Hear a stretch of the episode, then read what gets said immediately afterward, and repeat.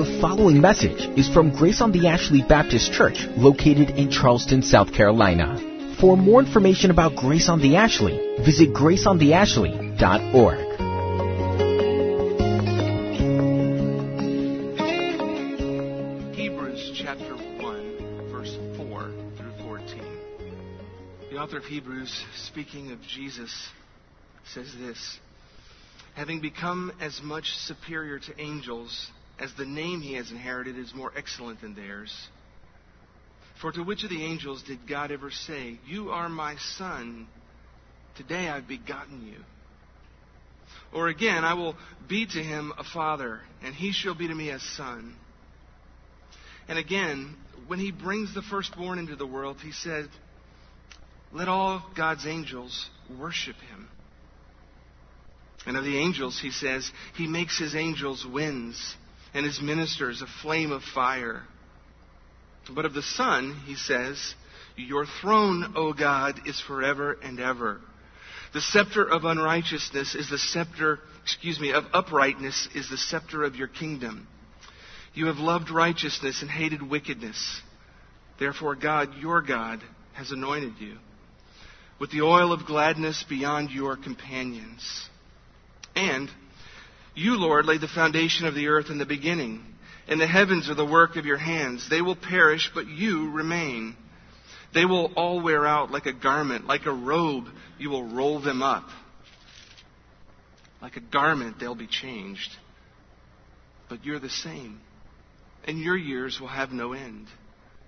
And to which of the angels has he ever said, Sit at my right hand until I make your enemies a footstool for your feet? Are they not all ministering spirits sent out to serve for the sake of those who are to inherit salvation? Let's pray together. Lord Jesus, we have come into this place to exalt you. We've already done so well this morning. We have sung of your glory. We have sung of the greatness of your faithfulness to us. We have sung about how there is none that is like you, that you deserve our forever adoration. And it's true. It is what you deserve because of who you are. We pray, O Lord Jesus, that as we look to you in the text this morning, that you would blaze before us in all of your glory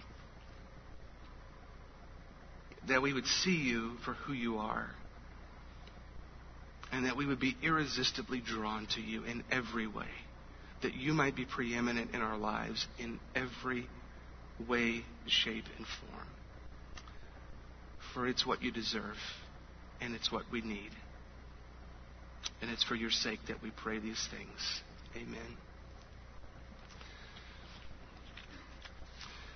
This first uh, section here of Hebrews chapter 1 is literally full of meat if we're talking about a meal.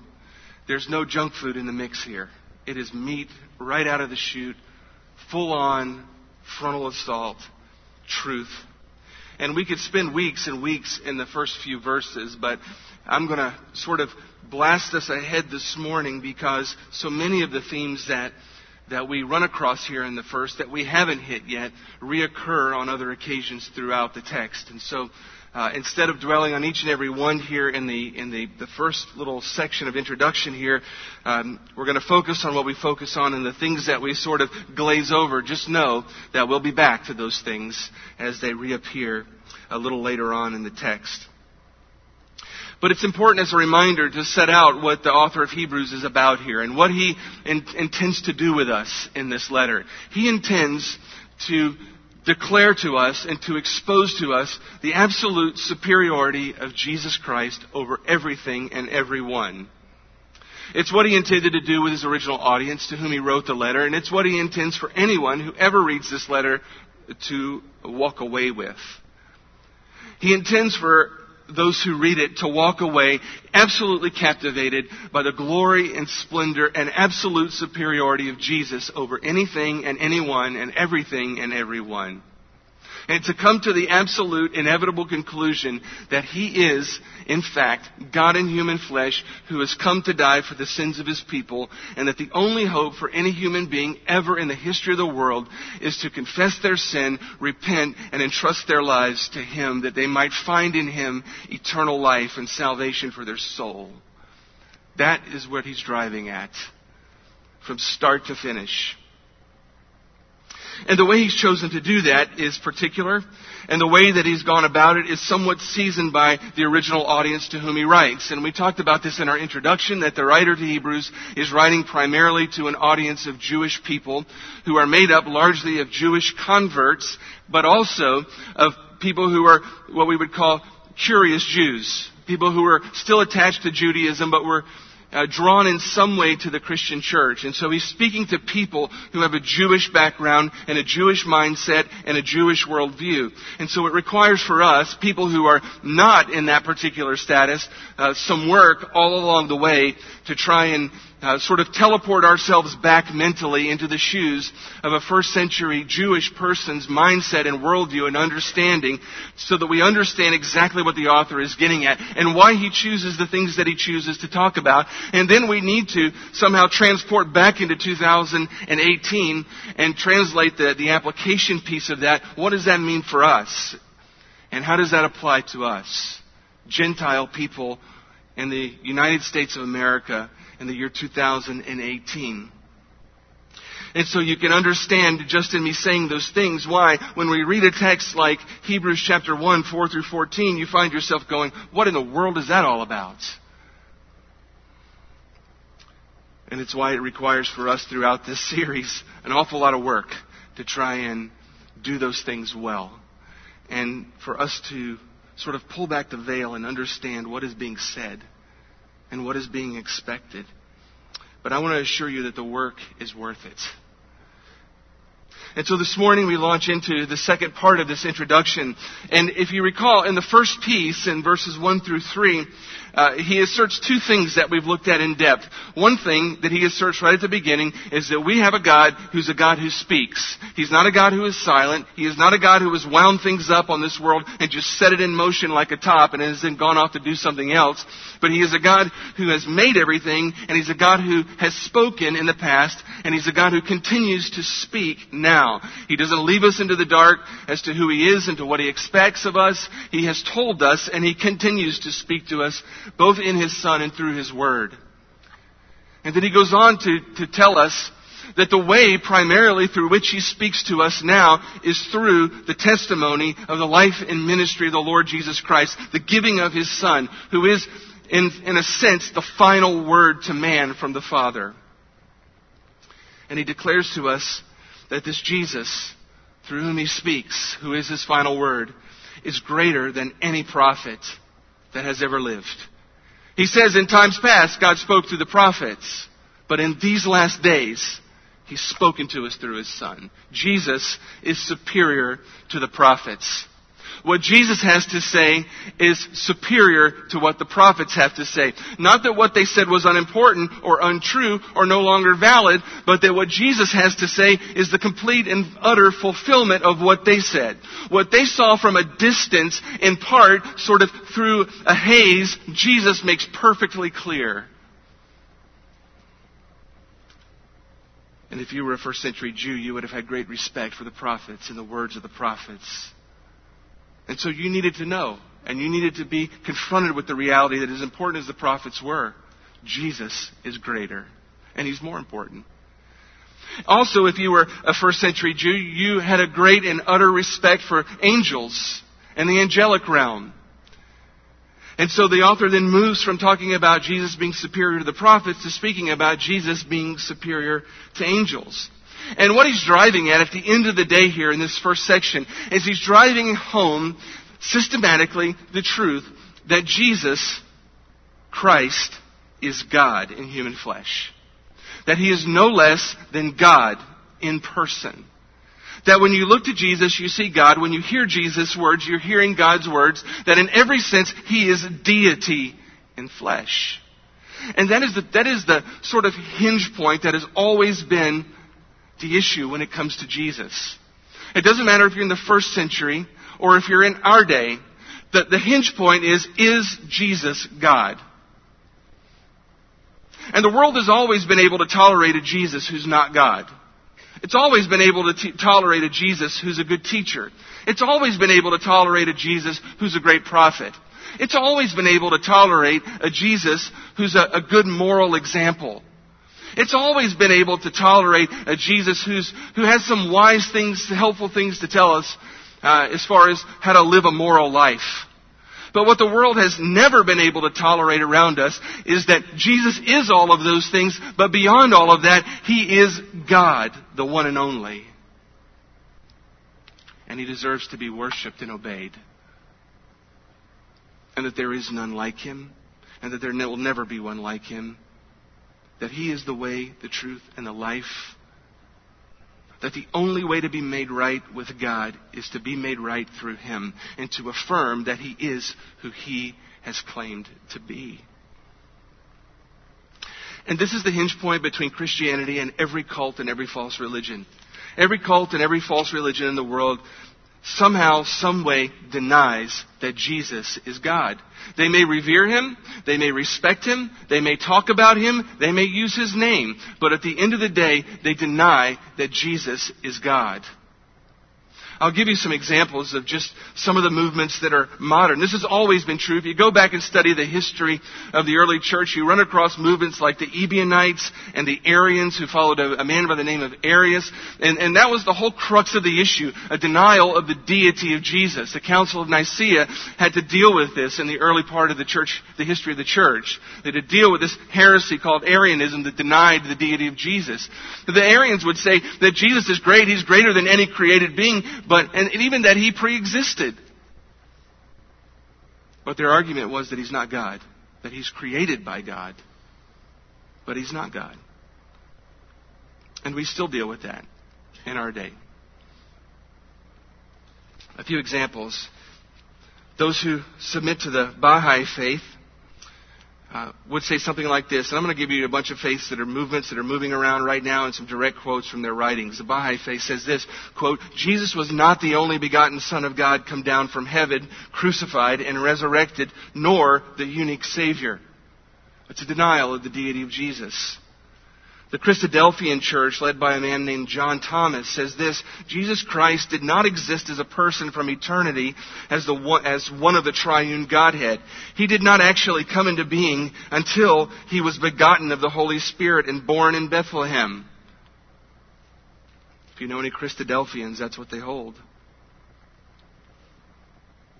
If you followed the Swami Rama from the Himalayan Institute, he says this The Christ is your soul, and you should learn to see him in all beings. Jesus isn't God, he's your soul. Or if you follow the International Society for Krishna Consciousness, they say this Christ's claim to be the only Son of God is often misunderstood.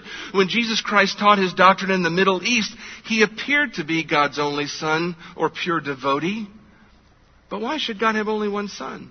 God can have billions and trillions of sons. Each and every one can be his only son. The Jehovah's Witnesses, followers of Charles Taze Russell, say this the incarnation is scripturally erroneous. Indeed, if Christ has been an incarnate being, he could never have redeemed mankind. Jesus is not God in human flesh, he's something else. If you were a follower of Joseph Smith in the Mormon church, you would, you would affirm that Christ is the firstborn spirit, uh, spirit son of the eternal family. And while yet in pre-existence he advanced and progressed and became like the Father in power and intelligence, he became some sort of a God. Or if you followed Ron, L. Ron Hubbard in Scientology, you would hear words like this, neither Lord Buddha nor Jesus Christ, uh, either one, were Operating Thetans, which is their terminology for some kind of God.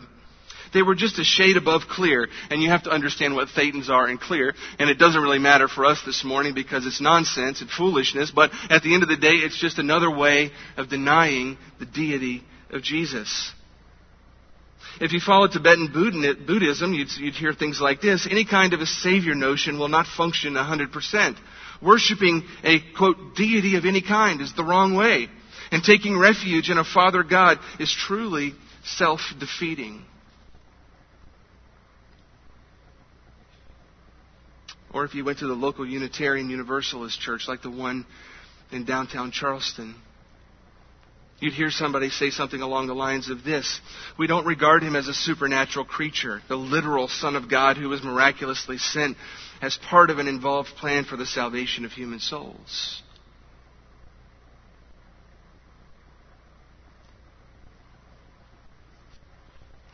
Or if you followed Zen Buddhism, you'd hear something like this Who is Jesus? He has no name. And Jesus declares, Split wood, I'm up there. Lift up the stone, and you find me there. And we could go on and on and on and on and list every movement that, that, blows around in our culture today. And you'll find that just like the ancient Ebionites and Arians, in some way, shape, or form, they've come up with a new scheme, a new false religion. It may use all the same language, but at the end of the day, it is a denial that Jesus is God. And everything hinges on the fact and the reality that in fact Jesus is God. But we live in a world that does not, desperately does not want to hear that. And desperately does not want to affirm that. Because to affirm that Jesus is God is to affirm that everything that He said is true. And is to affirm that we are accountable to Him because He made us and we must submit to Him. We must repent of our sin and we must entrust our lives to Him and we must live in relationship right with Him or we die and spend eternity in hell. And that is the message that the world absolutely around us cannot tolerate. And so, if you take two of the biggest movements that, that, address this issue in our day, you have Islam that denies that Jesus was God. He's a great prophet, but he is not God. Or the Jehovah's Witnesses who argue that Jesus was Michael the archangel. Again, an angel, but not God. And here in the first couple of sections here of chapter 1, the writer of Hebrews blows out of the water both the claim of Islam and the claim of the Jehovah's Witnesses. No, he says, Jesus is not a great prophet. He is greater than all prophets. And he says to the Jehovah's Witness, no, Jesus is not the archangel Gabriel or the archangel Michael. He is greater than all the angels put together. And I go through all that simply to tell you that what the writer to the Hebrews is declaring in the first century is just as real and relevant and challenged in our day as it was in theirs. And so he moves here into this whole, this whole section where he deals with Jesus' superiority over angels. Jesus' superiority over the angels. And, and, the question arises, why in the world is he so concerned about angels? Why in the world talk about angels? It seems like there's a lot of different things you could talk about to, to, to express Jesus' ultimate superiority other than angels. Why go there? Why compare with them? Well, we don't know what the specific issue was that was facing this particular church, but we know that they were being persecuted. And we know that there was tremendous pressure and temptation for them to revert back to the ways of Judaism and to abandon this obsession with the deity of Jesus. And so we, we, we, we also know that in that time there was within Judaism a movement that would even worship angels, and that was an acceptable form of Judaism. So it may be that there was pressure on these believers to somewhat demote Jesus in their view. Just quit, just quit affirming him as God. Let's just say that he's an angel. That way you don't deny him outright. You can still have respect for him and honor him, but just don't declare him God. We know that was true in some sense because in Colossians chapter 2, Paul has to address that in the Colossian church where he says, verse 18, let no one disqualify you insisting on asceticism and the worship of angels. Going on in detail about visions puffed up without reason by his sensuous mind. So at least in the Colossian church, there was this temptation to worship the angels. Angels were revered and they were honored and in some cases even worshiped. And so if you're a first century Jew and you have great respect for the prophets and you have this high and elevated view of angels, even arriving to the, to the level of being willing to worship them, that has to be confronted and addressed. And you have to be shown that as much as you honor the angels, Christ is superior to them and far more deserving of your worship. So at the end of the day, the temptation on the, the plate of those to whom this author writes, the temptation is simply this. They are tempted to demote Jesus in their own lives and in their own thoughts to something less than Almighty God. To put him on par with the angels at best, to demote him below the angels at worst.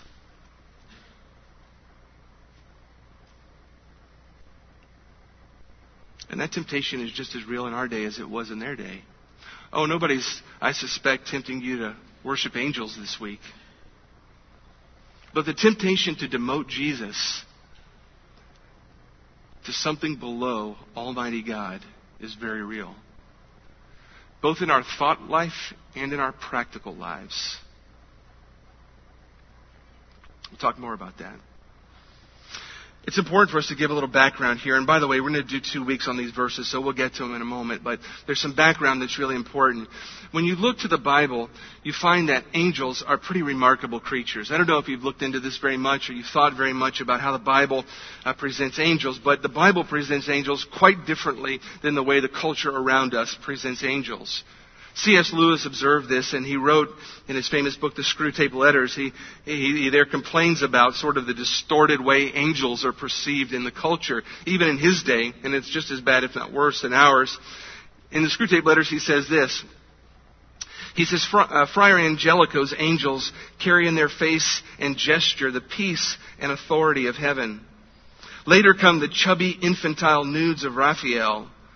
Finally, the soft, slim, girlish, and consolatory angels of the 19th century art, shapes so feminine that they avoid being voluptuous only by their total insipidity. They're a per- pernicious symbol. In Scripture, the visitation of an angel is always alarming. It has to begin by saying, Fear not. The Victorian angel looks as if it were to, we're going to say, Well, they're there. I like the way he said that. In the Bible, when angels show up, the first thing they have to say is, fear not. Why do they have to say that? Because clearly their presence in, in, in front of any human being is absolutely, completely horrifying and terrifying to the human eye and to the human mind. And so it's such so that when they appear and show themselves in their form, they must immediately say to whomever they appear, don't be afraid, because the natural inclination to, of a human heart to see an angel is to be absolutely mortified and horrified. And what Lewis is trying to express is the way that our culture presents angels is anything but horrifying. It's little fat, chubby angels floating, floating around on clouds in diapers. Or voluptuous, attractive women with wings that like he says, are more apt to say, now they're there, than fear not.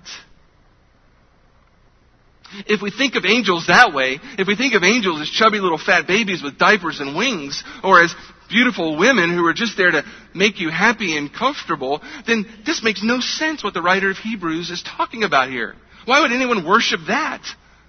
Why would anyone exalt that? Well, no one would, and they never have, because it's a false view of angels altogether. When we look to the scriptures, we find a, a, picture of creatures that are powerful beyond our understanding, that are intelligent far beyond our understanding, that are immense and incredible beyond what we could grasp or know. When Isaiah saw the Lord high and lifted up and he saw a vision of angels, he was mortified. He was horrified. He was dumbstruck. It was traumatizing to Isaiah to see angels. And that's been true of anyone who's ever seen them in their own form. Angels are mentioned all throughout the Bible. They're mentioned over 100 times in the Old Testament, over 160 times in the New Testament. What we know about the angels is that there's a lot of them. When we look to the book of Revelation and we look to actually the beginning of the New Testament, we see uh, on a couple of occasions that they're described in number as myriads among myriads. So if you don't know what a myriad is, just know that's a lot. And myriads of myriads is a, a lot more than a lot. There's a bunch of angels. A bunch of them. In most cases, angels are invisible. In most cases, they do their work unseen. In most cases, they do what they've been called and tasked by God to do and sent to do in ways that are not visible, not perceived, not heard, not smelled, not seen. We know that because of a couple uh, of examples in the Bible and some testimonies even in our day. We'll talk about that a little more next week when we get to the end of this text. But we know, at least in the Old Testament, you remember the story of Balaam and Balak? Do you remember that? Balaam's donkey. He's going to curse the Israelites, but the donkey won't go. He keeps turning and he's beating his donkey because the donkey won't go, and the donkey finally does what? He speaks to him and says, Look here, why don't you quit hitting me? You idiot. That's my loose paraphrase. And what was the problem? Well, the donkey could see what Balaam couldn't see. And then the Lord opened his eyes and he saw an angel. And then he understood. If you were the donkey, you wouldn't go there either.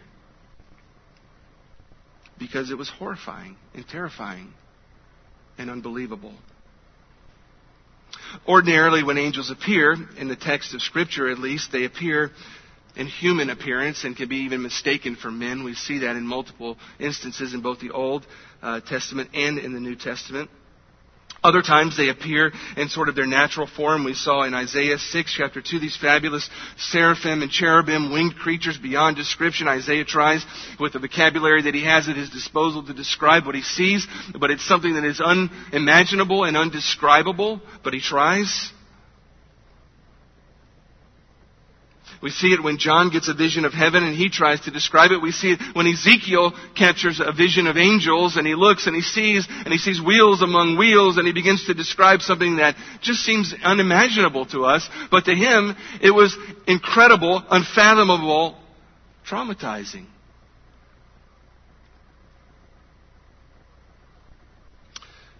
The Greek word for angels is angelos. It's a word that simply means messengers, and that's primarily what angels are. They're divine messengers. They are, they are created by God and tasked by God to deliver messages to His people in various ways, shapes, and form. They can wield tremendous power. We see in the Old Testament angels slaying an entire army.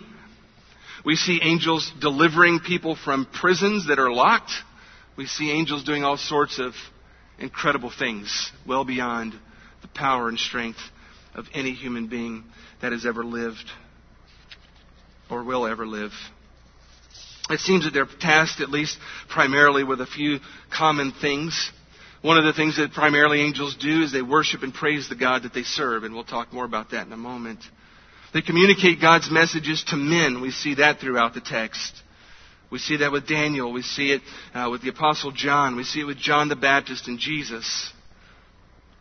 At the end of this text, in verse 14, we're going to come back around to this issue, and the writer of Hebrews is going to explain to us how really the, the, primary task of angels right now is that God sends them to help you and me in our walk with the Lord get to the end, to the finish line, safely.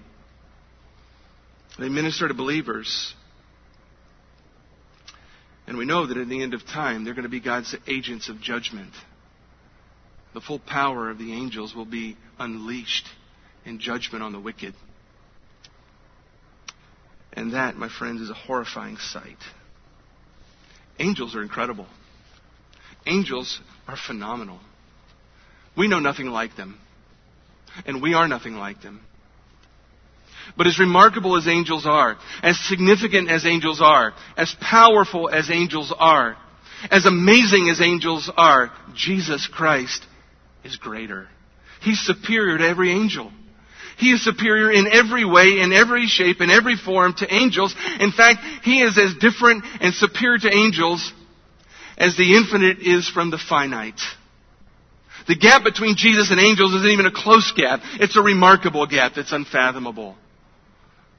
And that's what the author to Hebrews is wanting to describe in verse 4 all the way to the end of verse 14 and really into chapter 2 all the way down to verse 18. He's, he's wanting to say to them, you have great respect for angels and it's right for you to respect angels, but you need to understand that Jesus is far superior to all the angels put together.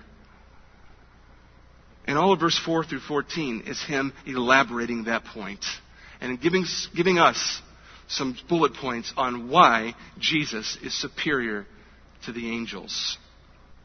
Why Jesus is superior to the angels. How it is that he's superior.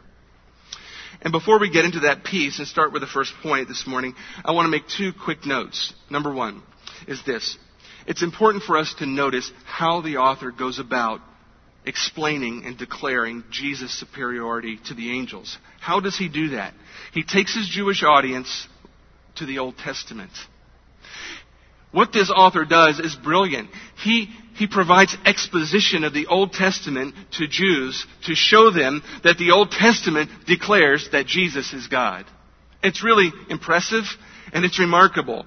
In this particular text, he quotes seven Old Testament passages. And he shows his Jewish audience how those seven passages, interpreted rightly, point to the reality that Jesus is God in human flesh, far superior to any angel that has ever lived, or all angels put together.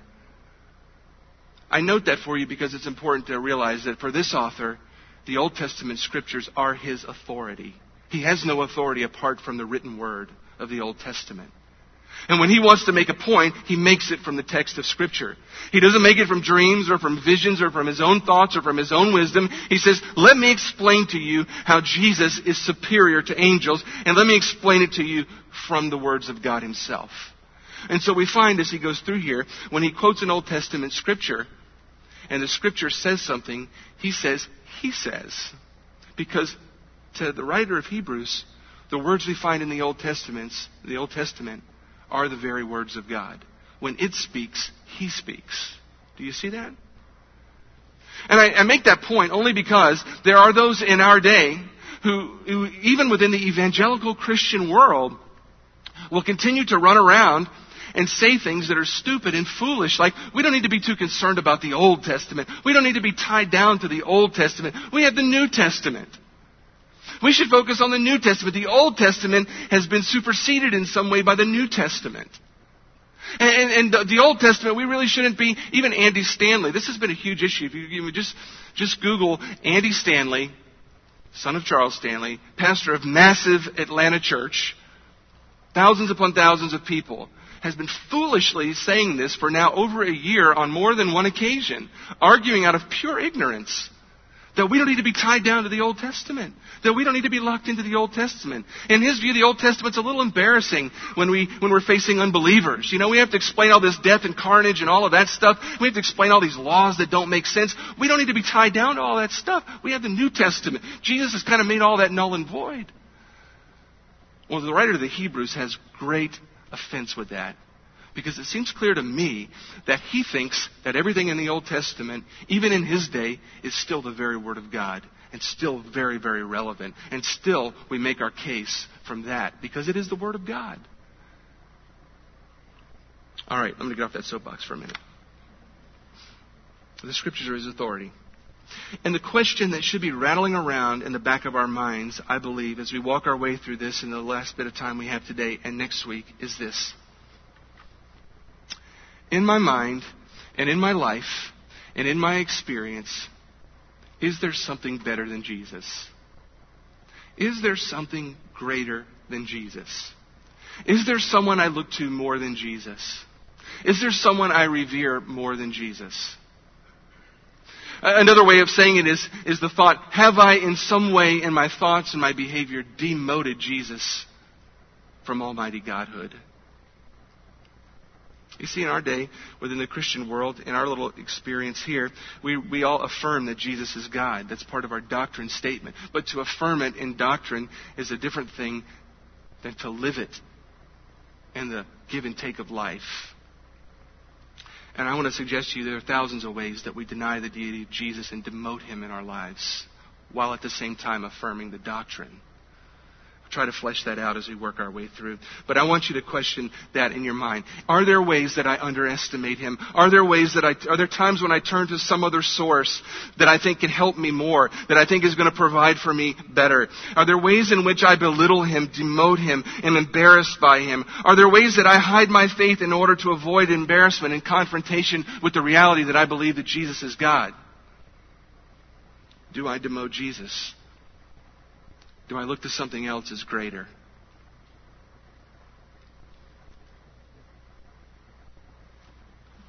That's what we should be thinking about. So, Jesus, He's greater than the angels, the writer to the Hebrews says. And the first way, or the first reason, or the first argument he makes for Jesus' superiority to angels is in verses 4 and 5. And he says this the first way we know Jesus is superior than the angels is because his name is superior to theirs. He has a superior name. We see this, having become as much superior to the angels as the name he has inherited is more excellent than theirs. And so the immediate question that comes to our mind when we read that is, well, what in the world name is he talking about? What name does Jesus have that he has inherited that identifies him as greater than the angels? Jesus was called by a lot of different names, right? What are some of the names Jesus was called as we read the New Testament? Son of Man, Christ, Jesus, Messiah. All of those things are true. Lord. Jesus had a lot of names. What name is he talking about here? What name is it that he talks about as the designated name that identifies Jesus as greater than everything, including the angels? And in what sense has he inherited that name? To answer that question, he takes us to the Old Testament and expounds Psalm 2. Maybe in the introduction next week I'll have time to sort of show you the structure of this first section because that in itself is remarkable. But uh, we just haven't had time to do that yet. Go to Psalm 2. If you have your Bible, turn there. It's worth turning to. This is an Old Testament psalm, Psalm 2, that is, was, all, was universally known among the Jewish community at the time, or universally understood to be a messianic psalm. You understand what I mean when I say a messianic psalm? I, I, I mean a psalm that Jews understood pointed to the Messiah who was to come. Okay? Jews universally saw it that way. Psalm 2. Let me just read you a portion of this. Why do the nations rage? This is a rage, by the way. This is a, a wartime psalm. Why do the nations rage and the peoples plot in vain? The kings of the earth set themselves up and the rulers take counsel together against the Lord and against his anointed, saying, Let us burst their bonds apart and cast away their cords from us. Now let's pause right there. What you've got is a picture of humanity gathering together in rebellion against God. And God identifies himself here uh, as uh, the Lord and his anointed. So we see here that we have both one and yet two at the same time. So we're talking about the Lord and His anointed, and we've got the, the nations who've gathered in rebellion against them. And what are they saying against the Lord? They're saying, let us burst their bonds apart and cast away their cords from us. What are they saying is, we don't want to be bound by Him anymore. We don't want to give homage to God anymore. We don't be tied down to God anymore. We don't want to honor Him. We don't want to worship Him. We want to be free of God. We want to be free of any concept of God. And we're going to just eliminate Him from the picture altogether together. Doesn't take us much to see that mindset in our culture all around us, right? We don't need God. We can do away with Him. We'll just say He doesn't exist. We'll just live as though He doesn't. We'll set up our own rules. We'll set up our own philosophies. We'll set up our own belief systems. We'll cast Him away. Just forget Him. Well, the psalmist knows that that's always been a reality. And then he tells us, well, how does the Lord respond to such things? He who sits in the heavens, he laughs. He laughs. What does God laugh at? He laughs at puny humans who think they can throw him off. It's like the, it's like the little child in the home who picks up his plastic sword and says, Mom and Dad, I'm overthrowing you. What do you do in a scene like that? You just laugh. You know, it's so infantile and so foolish. One so pithy and pathetic could never do such a thing. And to think that he could is just, it's fodder for laughter. God looks at mankind when man lifts up his fist in rebellion against him and says, I don't want you, I don't need you, I don't believe in you, you don't exist, and I'm casting you off. And the Lord simply laughs at that. Give it, knock yourself out. Give it a try. Give it your best shot. What he does. The Lord holds them in derision. So his first and immediate response is laughter at the foolishness of it all. But he has a greater response, the psalmist tells us. He will speak to them in his wrath and terrify them in his fury, saying, As for me, I have set my king on Zion, my holy hill. I will tell of the decree the Lord said to me, You are my son. Today I have begotten you. Ask of me, and I'll make the nations your heritage, the ends of the earth your possession. You shall break them with an iron rod and dash them to pieces like a potter's vessel. God has two responses to those, to people and the nations when they rage against Him and they rebel against Him. It's immediate laughter at the foolishness of such an endeavor, and then it is a, a, a response of, okay, here's my response. I'm going to set up my king on Zion. I'm going to place my king in his place on the earth, and he is going to rule you, and he's going to show you exactly who I am, and that you have no chance in your rebellion. And who is that king that he's going to set up on Zion? He's the same one to whom he says, You are my son. You're my son. It's his son. It's his son. And that's why at the end of the psalm in verse 12, he gives this warning that we should hear Kiss the Son, lest he be angry and you perish in the way. For his wrath is quickly kindled. Blessed are those who take refuge in him. What is this name the psalmist is exalting here? What is the name of the anointed one? What is the name of this king that is the Messiah who's going to be set up as king who will rule forever the nations? His name is Son, Son of God. Every Jew would have understood this. This, this, this prophetic text had some immediate sort of prophetic uh, uh, um, application, but it has the greatest application in the coming Messiah. They knew, and every Jew looked for the time when God would install a king and he would call him son, and that son of God would rule and destroy their enemies and set up God's kingdom on earth. The writer of Hebrews is saying that son is none other than the Lord Jesus. What other angel has God ever given the name Son? The answer is none. What other angel has God ever set up as his king in Zion? The answer is none. Now, what is this matter of being begotten? Because this is something that Jehovah's Witnesses uh, pick up on, and they, they reinterpret this word to mean created. The word begotten does not mean created. It does not indicate that Jesus, that there was a time when Jesus once was not, and at some point he was made as a created creature. No, that is not what the word begotten means in Scripture, and it never means that in Scripture anywhere that we find it. Uh, when, when we speak of, or when we read of in the New Testament, that Jesus being the only begotten Son, or being begotten in some sense, these are always, and in every case, a reference to His incarnation. The only sense in which Jesus was begotten is that He was begotten when He was born in Bethlehem. Jesus has always been the second person of the Godhood. He has always existed co-eternal, co-equal to God, the second person of the Godhead. But he is the second person of the Godhead. One God, three persons. Jesus, the second person, is the one who was born in Bethlehem, who was born into human flesh and was begotten into the world. So when you see begotten, don't think created, think born into human flesh. He then takes us to 2 Samuel chapter 7 verse 14, his other evidence from the Old Testament. 2 Samuel chapter 7 verse 14, we find this. 2 Samuel chapter 7. The context here is the Davidic covenant, the covenant that God made with David. The context is the prophet Nathan speaking to David on behalf of God. And he says to him some incredible things, but he says things like this, verse 12, When your days are fulfilled and you lie down with your fathers, that is when you die, I'll raise up your offspring after you, who shall come from your body, and I will establish his kingdom. He shall build a house for my name, and I will establish the throne of his kingdom forever. I will be to him a father, and he shall be my son. If you read down, and your house and your kingdom shall be made sure forever before me. Your throne shall be established forever.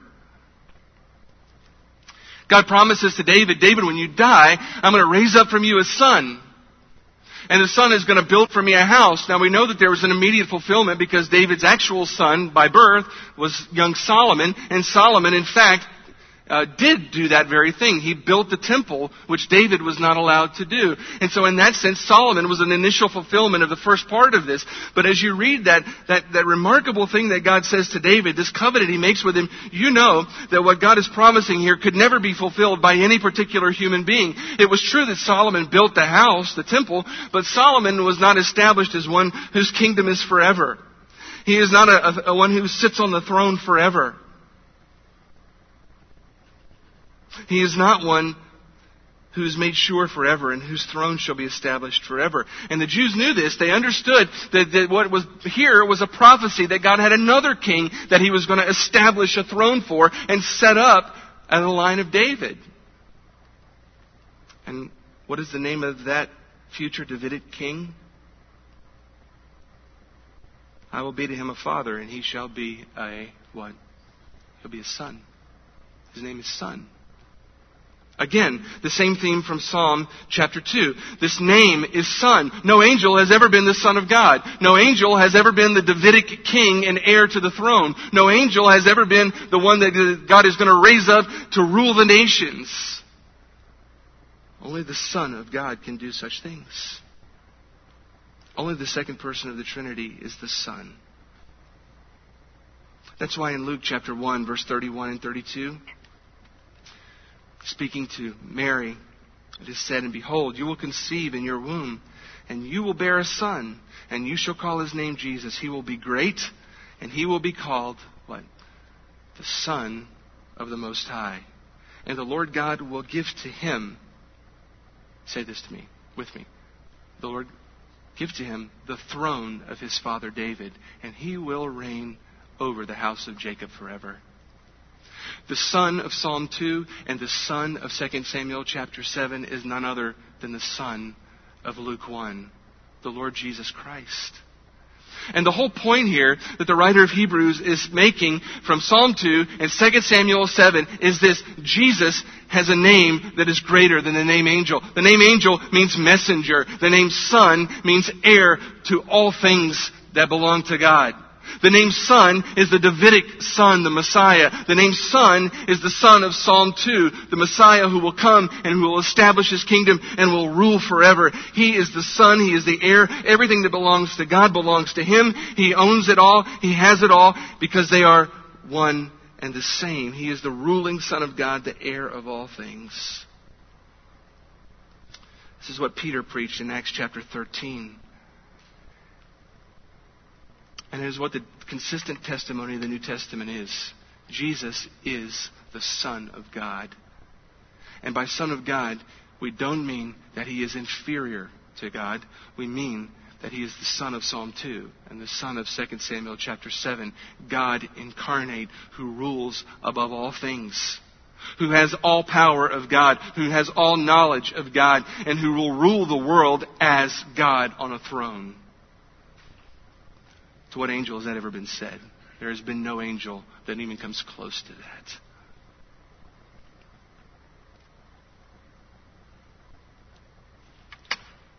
And this Son is God. And this Son comes before you and he says, I am the Son of God. I am God in human flesh, and there is none like me. There is no one like me. There is no one you can turn to who compares to me. There is nothing you can go to that compares to me. There is no other way to be made right with your Creator than to be made right with me. There is no one else that you must obey, but you must obey me. There is no one else who deserves your worship, but I deserve your worship. There is no alternative. There is no end around. There is no plan B. I am the way, the truth, and the life. No one comes to the Father except by me. In 1 John chapter 5, John writes, And this is the testimony that God gave us eternal life, and this life is in His Son. Whoever has the Son has life. Whoever does not have the Son of God does not have life. In John chapter 3 verse 36, whoever believes in the Son has eternal life. Whoever does not obey the Son shall not see life, but the wrath of God remains on him. To reject the Son is to reject eternal life. To reject that He is God in human flesh is to reject the Father. There's no nonsensical way to be able to say, oh, I believe in God, but I reject Jesus. To reject Jesus is to reject God. Satan knew that. Satan knew exactly who Jesus was. That's why in his temptation, the tempter came to him and said, If you're the Son of God, command these stones to become loaves of bread. Because he knew he was the Son of God. That's why the angels, excuse me, the demons, the fallen angels, cried out in the presence of Jesus, What have you to do with us, O Son of God? They knew who he was. That's why the centurion in Matthew 27, verse 54, was drawn to his knees in repentance because for the first time in his life, as he looked up at the broken and bleeding body of Jesus on the cross, the realization flowed over his body with waves. Truly, this was the Son of God. And let me just tell you something this morning. Until you come to that same realization, you are eternally lost. You are eternally lost and on a path for an eternal hell. And there is no other way around. There is no one else to worship. There is no one else who can help. Only the Lord Jesus Christ, the Son of God.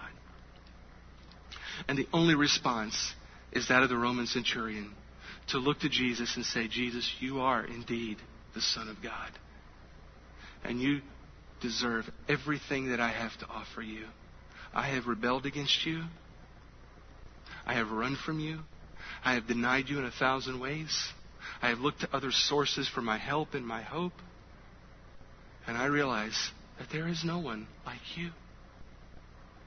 You're it, but you're everything. And so I confess my sin and rebellion, and I bow myself before you. Take my life, forgive me. Give me eternal life. As I regard you as the Son of God, make me one of your sons or daughters, that I might know you and walk with you and be changed by you. That is the only hope of any human being this morning or in the first century or next year or a thousand years from now. The only hope for man is to know Jesus as the Son of God. And if you don't know him, here's what the Bible says the wrath of God remains on you. That every day you breathe the air, that every night when you lay your head on the pillow, and you go to sleep, you wake up the next morning one day closer to standing before the Son of God who will be your judge. And your judgment will be, Away from me, I never knew you. The most frightening words any human being could ever hear. And so the choice is really yours. Is Jesus the Son of God, or is there someone greater? Is Jesus who he says he is? Will you see him as that? Will you honor him as that? Will you submit to him as that? Or will you not? And let me just say, everything about you hangs in the balance as to how you answer that question. Lord Jesus, we, we're amazed by you. There is none like you. No one. No prophet, no angel, there is no one who is the Son of God but you. There is no one who fulfills the Old Testament prophecies but you. There is no one that Psalm 2 could be talking about except you. There is no one that 2 Samuel 7 could be talking about except you. No angel, no prophet, no one.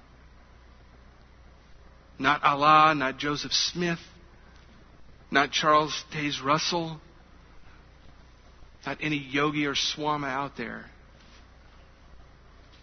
You stand alone and above everything.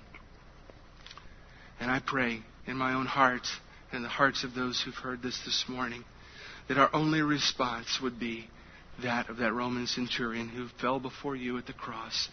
Truly, you are the Son of God. Until we come to that conclusion, we are eternally lost. So help us to see you for who you are. Begin even now as we continue to think about this throughout the week and next Sunday. Bring to our mind, bring to our recollection, and to our, our thoughts ways in which we demote you, dishonor you, regard you as less than who you are. Help us with that, we pray, for your own sake and for our good. Amen. If you have questions about what you've heard this morning or you want somebody to pray with you, I'm in the back of the room along with others who would be happy to talk with you, answer questions, or pray with you as we stand and sing this.